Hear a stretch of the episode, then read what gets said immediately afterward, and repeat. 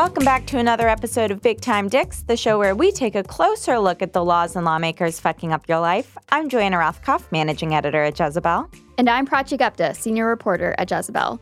On Wednesday evening, the New York Times published a lengthy interview with Donald Trump where, among a number of insane things, he also said that if he had known about Jeff Sessions' connection to Russia, he would not have appointed him attorney general. Sessions should have never recused himself. And if he would, if he was going to recuse himself, he should have told me before he took the job, and I would have picked somebody else. He gave you no heads up at all in any sense. Zero. That audio is from the New York Times' podcast, The Daily, but they also published like a written transcript on their website. What's really interesting about it is that he said specifically if he thought Jeff Sessions would recuse himself, That's he so wouldn't true. have. So it's like actually it would have been okay if he was involved with Russia, Yeah. but like the fact that he was involved and then was like, I'm gonna do something that's sort of semi-ethical was like that's what Trump wasn't cool with. Yeah, I mean, that specific part of the interview, Donald Trump seemed, I mean, in the audio more than in the text, he seemed really betrayed. He was like, if I had known I was going to be left behind like this, I never would have chosen him. And like, Donald Trump is bad, but it brings up the age old question is he bad and so stupid, and everybody is doing bad Russia collusion behind his back, or is he involved in all of it? And what's kind of incredible to me Mm-hmm. is how like Jeff Sessions was his, one of his like right hand men, and he's just like, I'm gonna throw you under the bus. It's like it's like it's not like Donald Trump has that many friends. He can just like No, and he's throwing them one by one. one by one. And it's amazing He that threw Jared Kushner under the bus. his son-in-law, his Jewish son-in-law. and yet they all continue to stand with him because it's now this like bond of evil. Like, where do you go after you've supported Donald Trump so there really is nowhere to go. There's nowhere to go. it's like heaven it. for Trump supporters once you get killed out of the administration is just like the Breitbart universe. And you go there and you have to like It's a black hole, and you're, you're stuck. Also, in the interview, what are some of the highlights? He said that the meeting where he pulled James Comey aside and had a one on one with him in the Oval Office, where he like allegedly said, Stop investigating Michael Flynn. He said that never happened. Did you shoo other people out of the room when you talked to No. Comey that No, time of I day after didn't. Flynn? That was the other thing. I told people to get out of the room. Why would I do that? Did you actually have a one-on-one with Comey then? Not much, not even that I remember. He was sitting, and I don't remember even talking to him about any of this mm-hmm. stuff. He said, I asked people to go, look, you look at his testimony. His testimony is loaded up with lies. Why does he continue to do interviews with the fake news anyway? I honestly That don't. further incriminate himself every single time. I know. The last stupid part of the interview I want to point out is when Arabella Kushner and Ivanka walk into the Oval Office to be, and she's like, Hi, Grandpa, I'm a kid. Hi, baby, how are you? My grandmother, this is Arabella who speaks. Say hello to them in Chinese. This is Ivanka. Ivanka. And on the daily, I'm sorry to call these very talented reporters out, but they're like, wow, that was such an interesting moment because juxtaposed with this intense Russia investigation, here he is being a grandfather, a tender guy caring for his family. And like, is there any world where he didn't do that on purpose? Why why would Arabella just walk into the office while he's doing an interview with the New York Times? Oh, you're definitely not wrong. I'm really like inferring a lot, but I just cannot Well- imagine they didn't do that on purpose. I mean, there aren't too many children who like Donald Trump. They're sort of a litmus test for are you a human being or not? And if like, and most kids are yeah, they get it. by him. I think Yeah. his his granddaughter is maybe not yet. And I think, and I've noticed on Ivanka Trump's Twitter, every time, not every time, but many times that something bad happens with Donald Trump, like he has some sort of bad press, she posts a picture of one of those friggin' kids Whoa, this is as this is a little. This is an interesting little theory. it is a theory. I've been working on it for a long time and collecting evidence. I'm being honest. You're, you're a great reporter, Joanna. I'm literally being honest.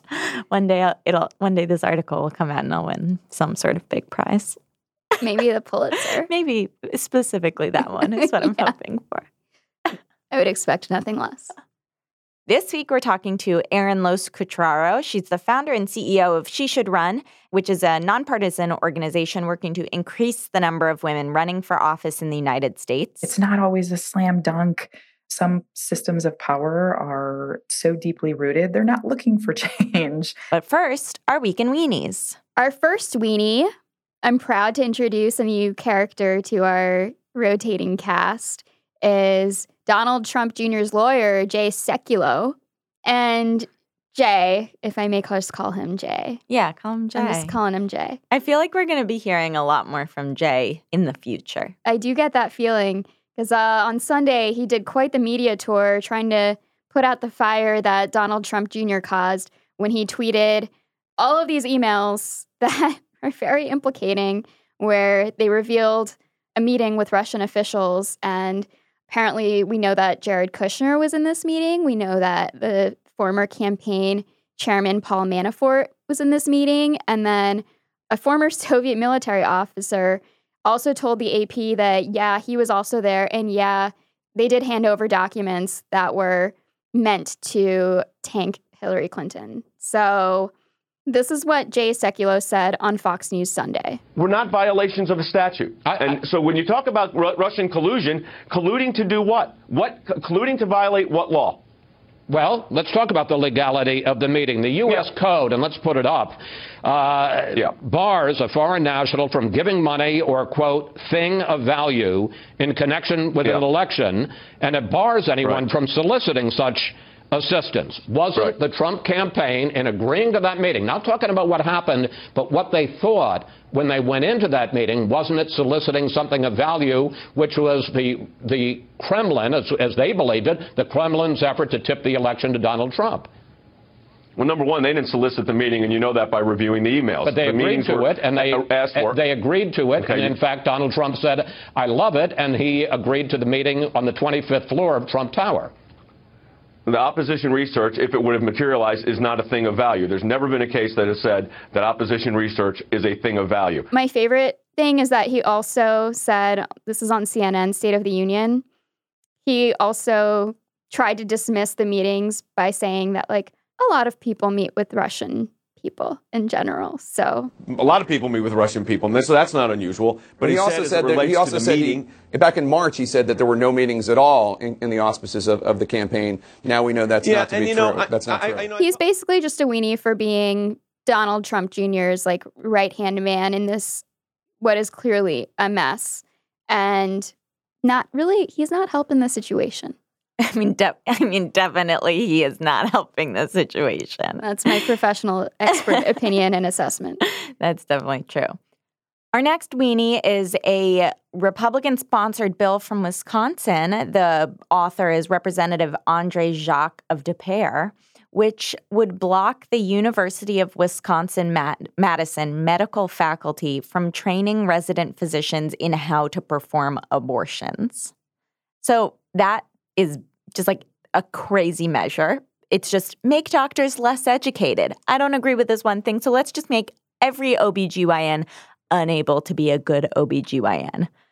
And also, according to an article from the journal Sentinel, 20 of Wisconsin's 72 counties already lack an OBGYN, according to the American Medical Society. So it's not like we are drowning in qualified OBGYNs. This would severely impact the medical education of University of Wisconsin students. It would also deter aspiring doctors from going to the University of Wisconsin.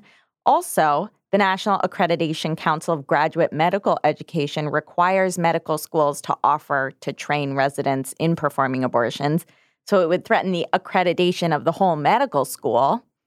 I got a statement from the American Congress of Obstetricians and Gynecologists. Part of it is AMA statistics indicate that in 2017, there are no obstetrician gynecologists practicing in nearly one third of Wisconsin's 72 counties. Other counties, including Douglas County, with a population of, of 44,159, have just one OBGYN, and the shortage is expected to increase. And this is a good program. And then they say Wisconsin women will suffer if this bill passes. Abortion training is required for safe patient care, management of complications of pregnancy and abortion, and to reduce maternal morbidity and mortality. Maternal mortality in the US is rising and is the worst in the developed world. This one Republican guy is like, nah, I don't care. So our next weenie is enough is is this one's very special to me. It is Donald Trump's hands, specifically Donald Trump's handshakes. Last week, Donald Trump went to France to celebrate Bastille Day, and instead, he ended up wrestling with President Emmanuel Macron. Okay, so we want to describe this handshake that Donald Trump and Emmanuel Macron did in France. But this is fun to watch visually, and this is an audio podcast. So we're just going to describe it to you in as much detail as possible. So, Prachi, do you want to try and describe this? Literally, we'll both watch the video together, frame by frame. Tell us what's going on. Okay. Macron extends his hand to Donald Trump. It's so far, it's a very normal shake. Macron leans in. Donald Trump pulls his hand in, and they just he does some weird like fist grab thing, like he's pulling, yanking him in. Pats pats Macron on the arm. Now, oh, he spots Brigitte Brigitte Macron, and now he pulls her in for a kiss on the cheek. Meanwhile, he's still holding Macron's hand. Now they're all holding hands, like he's leading some sort of prayer group, and now he finally, finally lets go. And that was 30 that was 30 seconds. It was very hard. It was, it was almost as hard to imagine as it was to watch. I mean, not only is Emmanuel Macron the only world leader who will not take Donald Trump handshake grift in stride, he will clutch onto Donald Trump until Donald Trump perishes or gives up. But it, I mean, it is partially, at least, in retaliation for Donald Trump blatantly hitting on his wife, Brigitte Macron, on their trip there. You just heard Trump say, Oh, you're in such good shape. She's in such good physical shape. Beautiful. I love when Donald Trump describes a woman like a horse.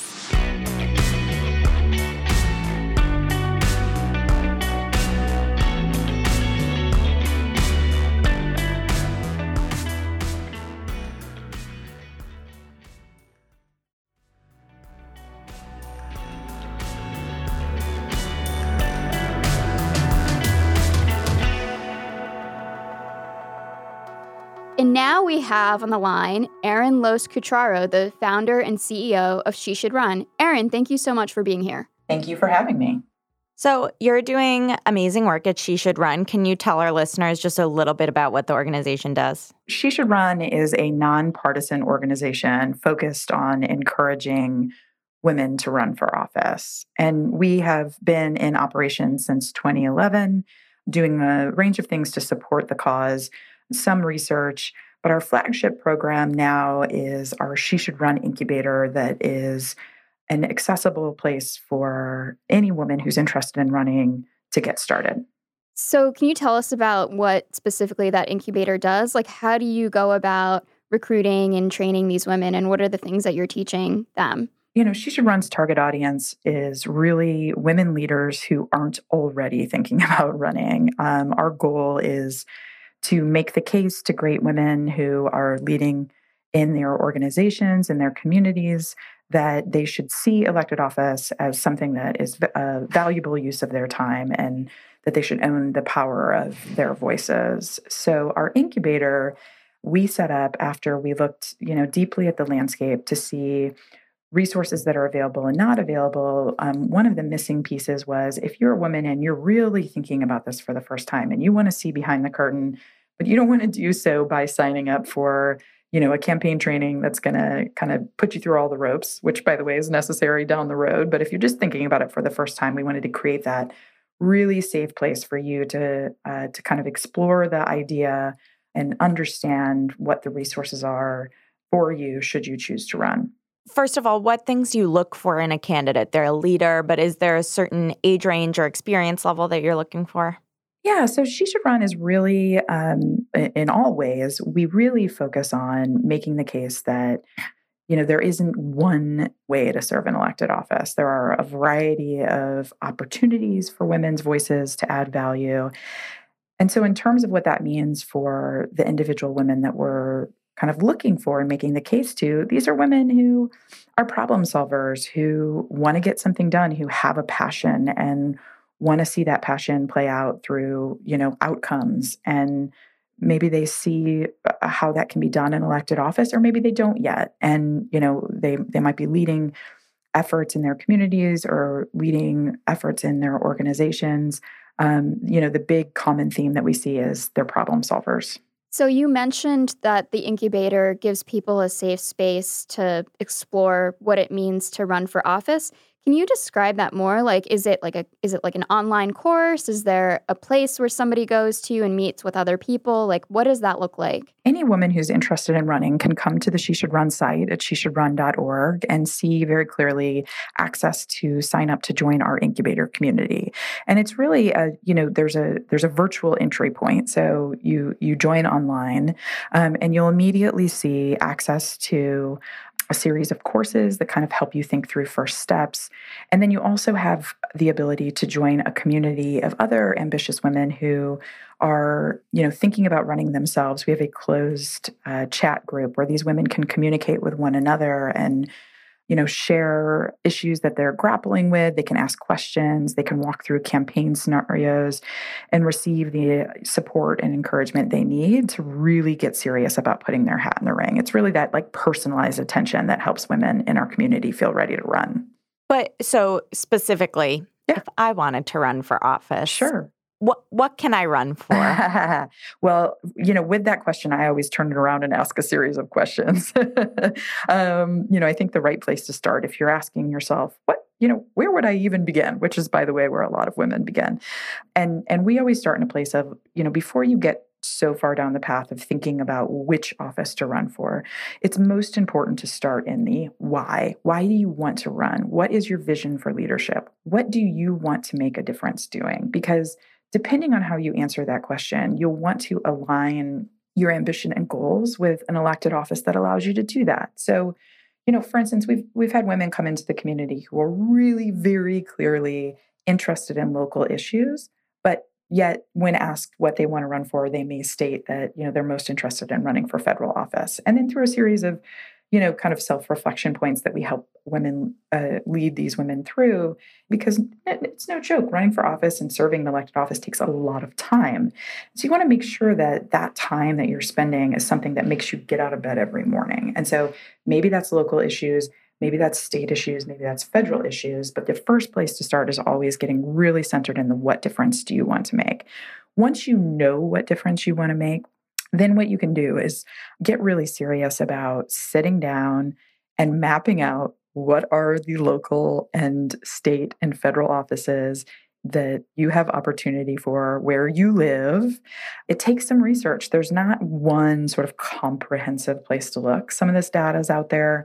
You know, you can get access to the state and federal stuff pretty quickly. The local offices really depends on your jurisdiction and how accessible that information is. So we've had women you know, have to go as far as and share their stories of, you know, calling out their county clerk and asking these very questions. Okay, wait, what are the offices that are available? What are the terms? When are those offices um, open for election? And it's it's starting in a place of getting centered in you first, and then secondly, it's a lot of research. And so the county clerk is someone who will be helpful with that in letting us know. Absolutely, always your county clerk is is is is a place, um, but but you know that alone isn't going to give you the answer. So we never want to mislead anyone to think, okay, so if you just saw the list of offices, you would know exactly what to do. It's not that quite that easy. Um, there's research that happens above and beyond that. That is a lot of connecting with people in your community, connecting with local elected leaders, and asking them questions about what they are responsible for what you know what does their role look like? So it, it does take muscle but is absolutely worth it because if you can find that magical connection between the thing that drives you and that role in your community or state then the sky's the limit on you know what influence and impact you can have. So say that i've looked at the website i've connected with women i've decided i know what position i want to run for i've done the research. What are then some of the obstacles or struggles that women at this point face when they realize, okay, now I'm going to actually start campaigning and do this? I, I think that it, this is really a different experience for every woman who runs. You know, I want to make I want to make a really important point, which is there's no one formula, no one path to running for office. Um, it's really a personal experience, and and the struggle is personal too. So it it sort of depends of what means you're coming to you know the political path and what connections you have in your local community or not on kind of the stage in which you're starting.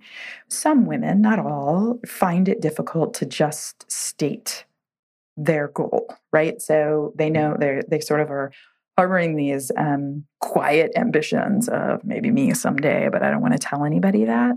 And and really, that's the breakout moment when you state your ambition. When you say, even if you don't know exactly which office or when you're going to run, that you want to run for office, you want to serve in your local community, you want to make a difference. You then immediately get entered into kind of a, an ecosystem of placing yourself somewhere that you become top of mind for individuals when an opportunity comes available. So there is a system in our country that uh, supports and frankly sometimes doesn't support getting women into elected office. There are gatekeepers that, you know, as we talk about gatekeepers that are, you know, individuals who who often do recruiting for these offices. These are oftentimes political leaders or chief funders of campaigns you want to come up in their minds. You you know if you're somebody who wants to run for office you you want to state your ambition. And i think women often hesitate to do that you know in fear of sort of looking too ambitious if you will one of the biggest barriers to running for office is money. What do these women have to consider in terms of fundraising, and uh, what are you helping them with? I think it's important to point out that when women run for office, they win at the same rates as men. You know, even with the barriers that exist, they win at the same rates as men. They also raise the same amount of money as men. That is not to suggest that it doesn't take a lot of work. And many women, I think, would confidently say it takes more work when it comes to fundraising, um, you know, women do have to, you know, come at it very confidently and I would say, look, it's a skill to learn. Making asks for money is it's not easy. It's not easy for anyone, by the way. I've yet to meet the person who thinks it's the you know, the bee's knees. Um, but it's something that anyone can learn. And anything's possible when it comes to getting support for your effort. Because what you're selling is not yourself, you're selling your vision. And people want to support progress. They want to support what you believe in. So another barrier, at least to me seems like getting an endorsement or getting the encouragement or support from a particular political party. And I know that She Should Run is a nonpartisan organization. So, how do you help with that? Yeah. So, we work on the side of kind of demystifying that. So, a lot of women who are coming to this for the first time ha- haven't thought deeply about the structure, the political structure that exists in this country that supports or doesn't support women to run for office. You know, we feel like our role uh, is really in making clear that that system exists in sharing this powerful storytelling of women who have been successful um, on the campaign trail, how they got connected with party leaders, um, you know, what was hard, what wasn't hard. It's not always a slam dunk. Some systems of power are so deeply rooted, they're not looking for change. And so, you know, as you're sort of trying to break into that system, it may not be easy, but I think just hearing other women's stories can make that process so much easier. Just the most in in the broadest sense, I feel like people who maybe only follow national elections or bigger state elections feel like the barrier to entry is very high just in terms of preparing your whole life for these kinds of offices and having this squeaky clean record because some of these campaigns get so nasty. Is this something that people are grappling with? Is that true? Do you need to have been preparing and making sure you've never done anything wrong? uh, it's a great question. So, uh, the issue of your personal brand, your background, any skeletons you may have in, in the closet, if you will, is increasingly something that comes up, especially with um, younger and younger candidates. So as we live our world, uh, we live our lives in a very digital and public way. um, things are accessible in ways that you know for older generations they weren't. And there are a number of factors at play in what matters. First, yes, you absolutely have to be mindful of what's out there about about you publicly. There's no pretending that if you have you know some some really you know questionable part something that would question your integrity that's out there in a public way um, and out there in a really big way, that you're going to want to address that. You're not going to want to pretend it's not there. If you know it's there, others will find it. That said, look, nobody's perfect. And I think that's, you know, we've done a great disservice in politics by suggesting you have to somehow be have this like clean slate and this perfect background and you have to always look perfect in your pictures and you have to you know have this this completely tidy resume. Um, it's just not oh, the reality of how the majority of this country and even leaders um, present themselves. And and i think for women specifically we strive so much for perfection. It gets in the way for us to take risks. And so you have to do your due diligence, yes. So, where we always say to start is research yourself see what's out there. What comes up when people Google your name? Um, when you Google your name, what do you find? If there's something that is, you know, a, a, silly photographs that are out there on your Facebook feed that you can easily remove, you should just go ahead and do that because why bother with having them out there, you know, if they could become a liability. If it's something bigger and it can't be removed and it's public, well, then you have to know what it is and you have to most likely, depending on the level of office you're running for, either be ready to address it if it comes up or address it, address it proactively. You know, letting individuals know, look, I haven't had a perfect background on this. That way, there's no question that you're trying to hide something. Um, you're aware that they see what you can see as well. And then I always say to take it one step further too, as you're kind of thinking about this. You should do research on yourself, but you should also have people that you trust do research on you too. So have somebody go in and say, okay, you know, that friend that you trust, say, I need you to do this for me. You know, take a couple of hours, dive as deeply as you possibly can into everything that you can find mm-hmm. out about me, and let's talk about what you found and what what from what you found either I need to address or that I need to, you know, be prepared to address down the road. Um, but but most importantly, like don't let that stop you from running. There are very few examples out there of things that should stop women from being in positions of leadership. If you're ready to be a leader, you know, there is no expectation that you're coming to this with this impeccable background. Um, and don't let that get in the way because that is something that women do that men don't. Um, so I want to talk for a second about numbers. What is the size of the program? What's the recruitment program? How many candidates do you have right now? Well, we launched in in 2016, later in the year, but before election day, we set a goal to get 400 women in the program by the end of 2016. Um, as you can imagine, the election came and went, and everything changed. The floodgates opened. We closed 2016 with 5,500, over 5,500 women in our incubator program. We just turned the corner on having over 11,000 women in our incubator program. And just this week, after you know we had gone through a pretty intensive um, planning process to say, okay, now we have to get serious about how to build on this momentum. We built out the plan that we feel like it will take to get 250,000 women running for office by 2030. So that is the place where she Should Run is solely focused on getting these women to step up. There are over 500,000 elected offices in our country, and we want 250,000 women thinking about and planning for their runs for office. And we have a lot of work to do to get there. Well, Erin, thank you so much for joining us. This is really exciting. And I'll tell every woman I know to run for office. Please do.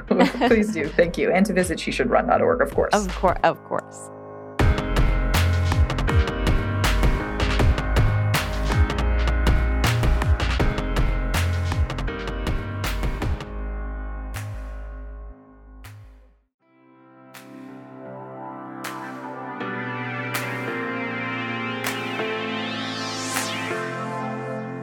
Now it is our favorite segment, How to Handle the Dicks, where we talk about how we're handling the dicks. It's the middle of the summer. Everywhere I go, I'm sweating. Donald Trump is still president. That's a situation. It's a lot to deal with. Prachi, are you doing anything? Specifically, I'm celebrating my birthday. And it's your birthday! That, yeah. So, you know, the idea of turning one year older, which is exciting and dreadful at the same time. Well, but I celebrated with my friends, and that's it's always nice because it's always nice to remember that I have friends. that's nice. I'm glad you can enjoy your birthday even amidst the terror. I have not had a birthday under the Trump administration yet, but I'm sure it'll be different. Can you tell us, is it different? It was more fun. It was more fun? It was more fun. I mean, I came up, to see you on your birthday at like 7 p.m. You had clearly been drinking for like eight hours at that point. It's true. I yes. I was I had social anxiety about it the next day because I was like, I never get that drunk. So yeah, I was I like, mean, you're not drinking this week, right? I was. I mean, I haven't had a drink since I'm then. because you're always like, I've stopped drinking. Oh yeah, that ended like a week later. But I'm sure I'll come up with a new way to ban myself from drinking in the future.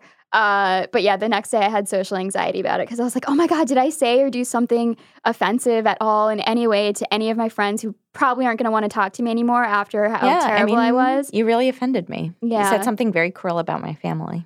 Don't tell me. I don't want to know. You didn't actually. I'm just joking. I'm kidding. Um, on Sunday, for me, my how to handle the dicks is I bought a very large bag of kale. and so now, do you know the Portlandia sketch? Put a bird on it. I don't think I know that one. Definitely the most famous Portlandia sketch. Oh, then I'm sure I do. I just don't know the name of it. Well, in the sketch, they just say put a bird on it a oh. lot. What a sad little tote bag. I know. I'll put a bird on it. Did you see this bag before? I didn't. Now there's a bird. it's flying. It's free. I'm gonna put this bird right on this card. It's so pretty. You like that, ma'am? Fantastic. I haven't seen that one- that one. Well, But okay, one thing you should know about me, Joanna, and I'm surprised that you don't know this yet, is that I like famously do not get references to TV shows or movies. oh, Like, I know that. oh, oh, okay. Well, then you should know that about me and stop asking me No, you could these just questions because the answer will no. always be no. It but was- I'll always be embarrassed by it because I know I should know. But you could be like, I'll be back. And I'll be like, I have no idea what that is from. okay, I brought it up more for our listeners than for you. Fine. I'm a little insecure about it, okay? Okay. But the point was everything, every food project I do, I have to put a kale on it because I have infinity kale. Infinity Kale. That's a good name. I like it. Well, good.